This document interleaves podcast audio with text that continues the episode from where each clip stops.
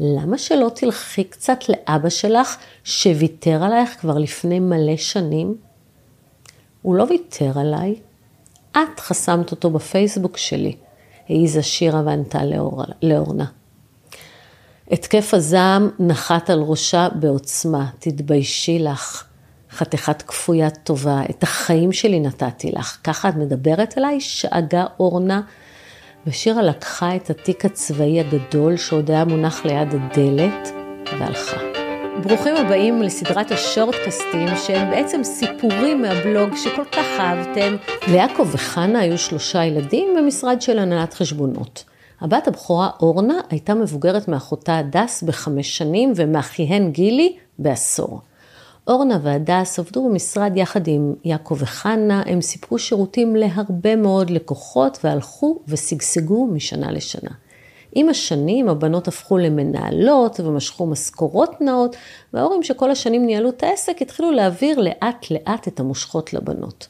הבן גילי היה משהו אחר לגמרי. הוא היה אמן בנשמתו שחיפש את עצמו ולא ממש הצליח למצוא לא פרנסה ולא זוגיות. הבנות היו נשואות שתיהן ובעלות נכסים, גילי לעומתן גר בשכירות ביפו, צייר לפרנסתו, ותכלס היה חסר כל. יעקב וחנה עזרו לו מדי פעם ותמכו בו כלכלית, או כשהוא ביקש או כשהם ראו עליו שהוא במצוקה. אבל אורנה והדס ממש לא ראו בעין יפה את זה שההורים מעבירים עליו כספים, אבל מפאת כבודם של ההורים הם לא יצאו נגדו בגלוי. אבל מדי פעם הם סיננו בארוחות משפחתיות, גילי, מתי תתחיל לעבוד כמו בן אדם? גילי, מתי תבין כבר שאי אפשר להתפרנס מציור? בגיל 80 נפטר יעקב בשנתו. אירוע לב העריכו הרופאים שהגיעו. אורנה הזעיקה אותם בצהריים כשיעקב לא ענה לטלפון וחנה אמרה שהוא עוד ישן. חנה סבלה כבר חמש שנים מדמנציה שהלכה והידרדרה, ואורנה שלא סמכה על הדיווח הגיעה בעצמה לדירה ומצאה את אביה קר ונוקשה במיטה. שנתיים לאחר מכן הלכה גם חנה לעולמה.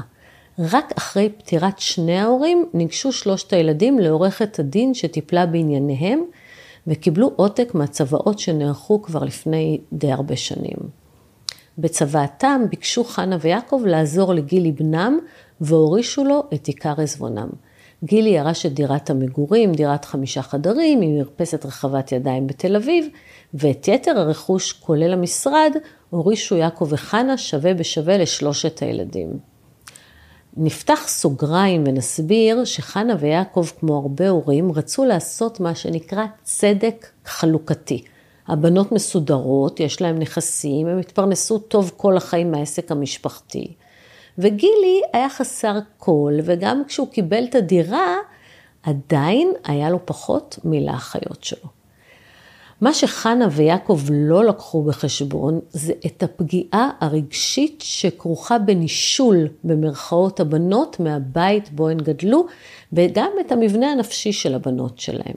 חדי העין יכלו לזהות את הסכסוך הצפוי עוד בחייהם של יעקב וחנה ולהבחין בזרעיו שנטמנו במשפטים הארסיים שנזרקו לעבר גילי בארוחות שישי. למרות שהוסבר להם שהסיכוי להתנגד לצו... לצוואה נמוך מאוד, החליטו אורנה והדס לצאת למלחמה. הם טענו שאח שלהם השפיע על ההורים השפעה בלתי הוגנת, שהוא בחר להיות קורבן ונזקק, שהוא לא הסכים לעבוד בעבודה מכניסה. הקשר בין אורנה והדס לגילי, אח שלהם, נותק והוא נותר בודד לחלוטין בעולם. מי שהובילה את המלחמה הייתה אורנה. הדס עוד הייתה מבליגה על העלבון, אלא שאורנה הבהירה לה שאם היא לא מצטרפת אליה למלחמה ומנתקת כל קשר עם גילי, גם הקשר ביניהם מנותק והשותפות במשרד תפורק. הדס העדיפה לחבור לאורנה ולא לפתוח נגדה חזית, למרות שהנתק מגילי מאוד הכאיב לה. בסופו של דבר, כצפוי, ההתנגדות שלהם לצוואה נדחתה, גילי זכה בדירה והסכים לוותר על החלק שלו במשרד, אבל האחיות שלו, בהובלת אורנה, לא חזרו לקשר איתו, ואפילו לא הגיעו לחתונה שלו כשהוא התחתן כשהוא בן 43, והתעלמו גם מההזמנה לברית של בנו הבכור. כשאורנה הייתה בת 36, היא תפסה את בעלה בוגד בה. היא הייתה מוכנה לסלוח ורצתה להימנע מפירוק התא המשפחתי, אבל הוא רצה להתגרש. על זה היא לא סלחה לו. מלחמת גירושין לא הייתה ביניהם, כי הוא חתם על הסכם שהיא הכתיבה. וההסכם הזה בא לעולם בגלל ייסורי המצפון שלו על זה שהוא התאהב באחרת, לצד ההבנה שאורנה, הוא הכיר טוב מאוד את אשתו, לא תהסס לנהל נגדו מלחמת עולם.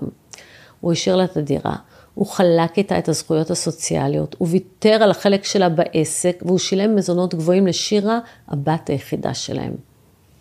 ההסכם הנדיב הזה לא הפחית מאומה מעוצמת השנאה של אורנה כלפיו. היה לה מבנה נפשי כזה של שונא אנשים. שירה, שהייתה בת 12 בעת הגירושים, הזדהתה עם אורנה לגמרי.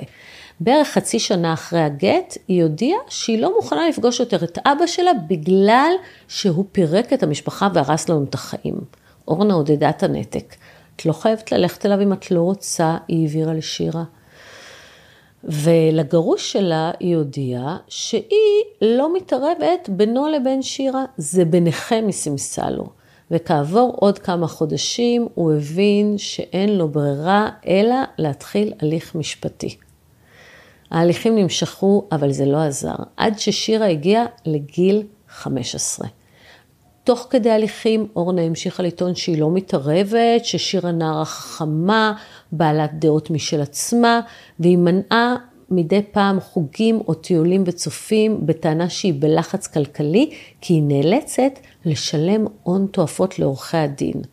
שירה המשיכה לטעון שזכותה לא להיות בקשר עם אבא שלה, ושההליך המשפטי רק מוכיח שהיא צודקת, כי לא מספיק שהוא בגד באימא שלה ופירק להם את המשפחה, עכשיו הוא גם גורר אותה למשפטים וגורם להם לשלם המון כסף לעורכי דין.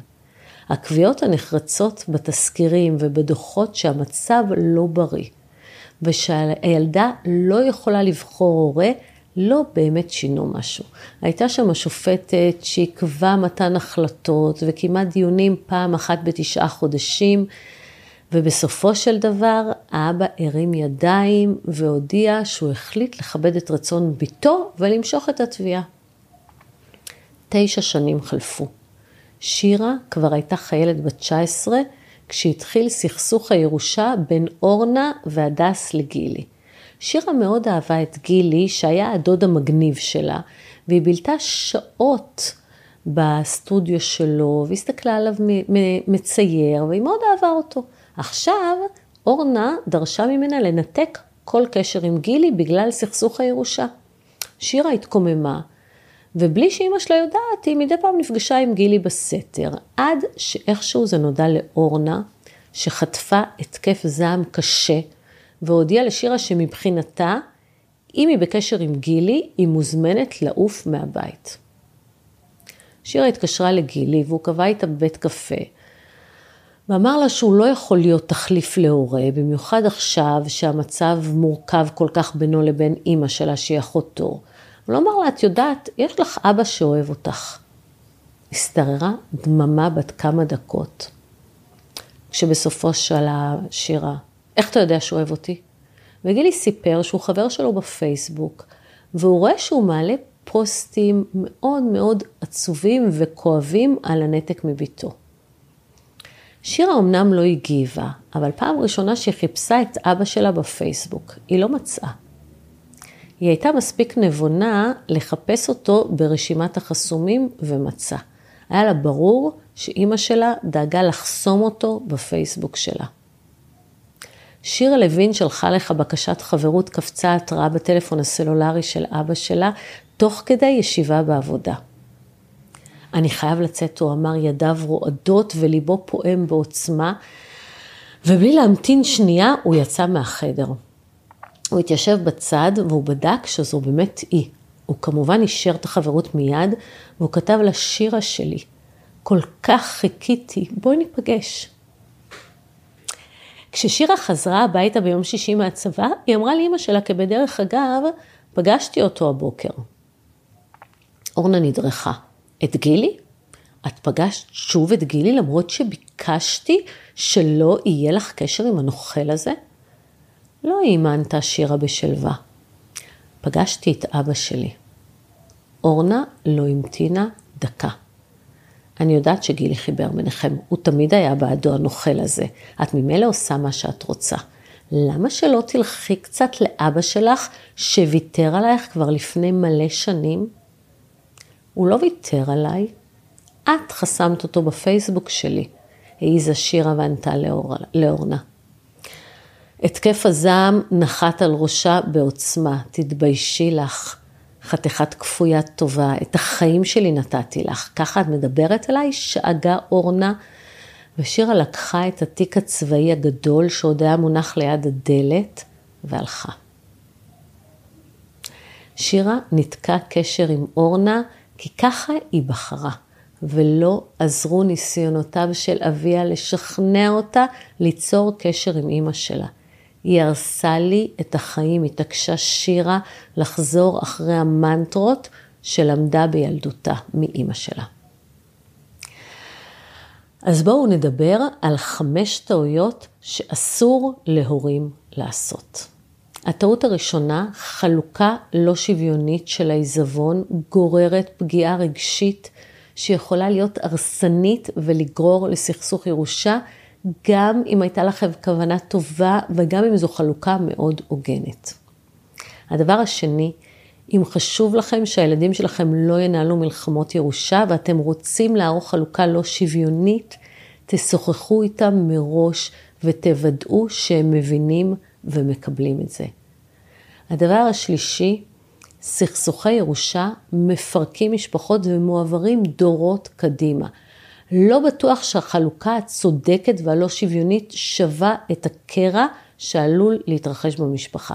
לפעמים עדיף להאמין שחינכתם אותם מספיק טוב בשביל שיחלקו אחרת בעצמם ומרצונם. הדבר הרביעי, שאתם בטח יודעים, אבל חשוב להזכיר, ילד לא יכול לבחור הורה, נקודה. היכולת לבחור הורה מקנה לילד פנטזיית כוח שלא מותאמת למציאות וגורמת לו נזק עצום ובלתי הפיך. והדבר החמישי, הידיעה שלגיטימי להתנתק מאחד ההורים טומנת בחובה גם את האפשרות לנתק מההורה השני.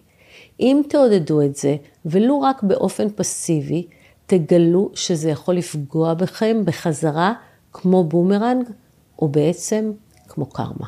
תודה שהאזנתם לעוד פרק בפודקאסט בית הספר לקרמה טובה. אם הפקתם ערך מהפרק הזה, תעבירו את זה למישהו שאולי זקוק, אתם יודעים, ככה אנחנו מרבים קרמה טובה בעולם.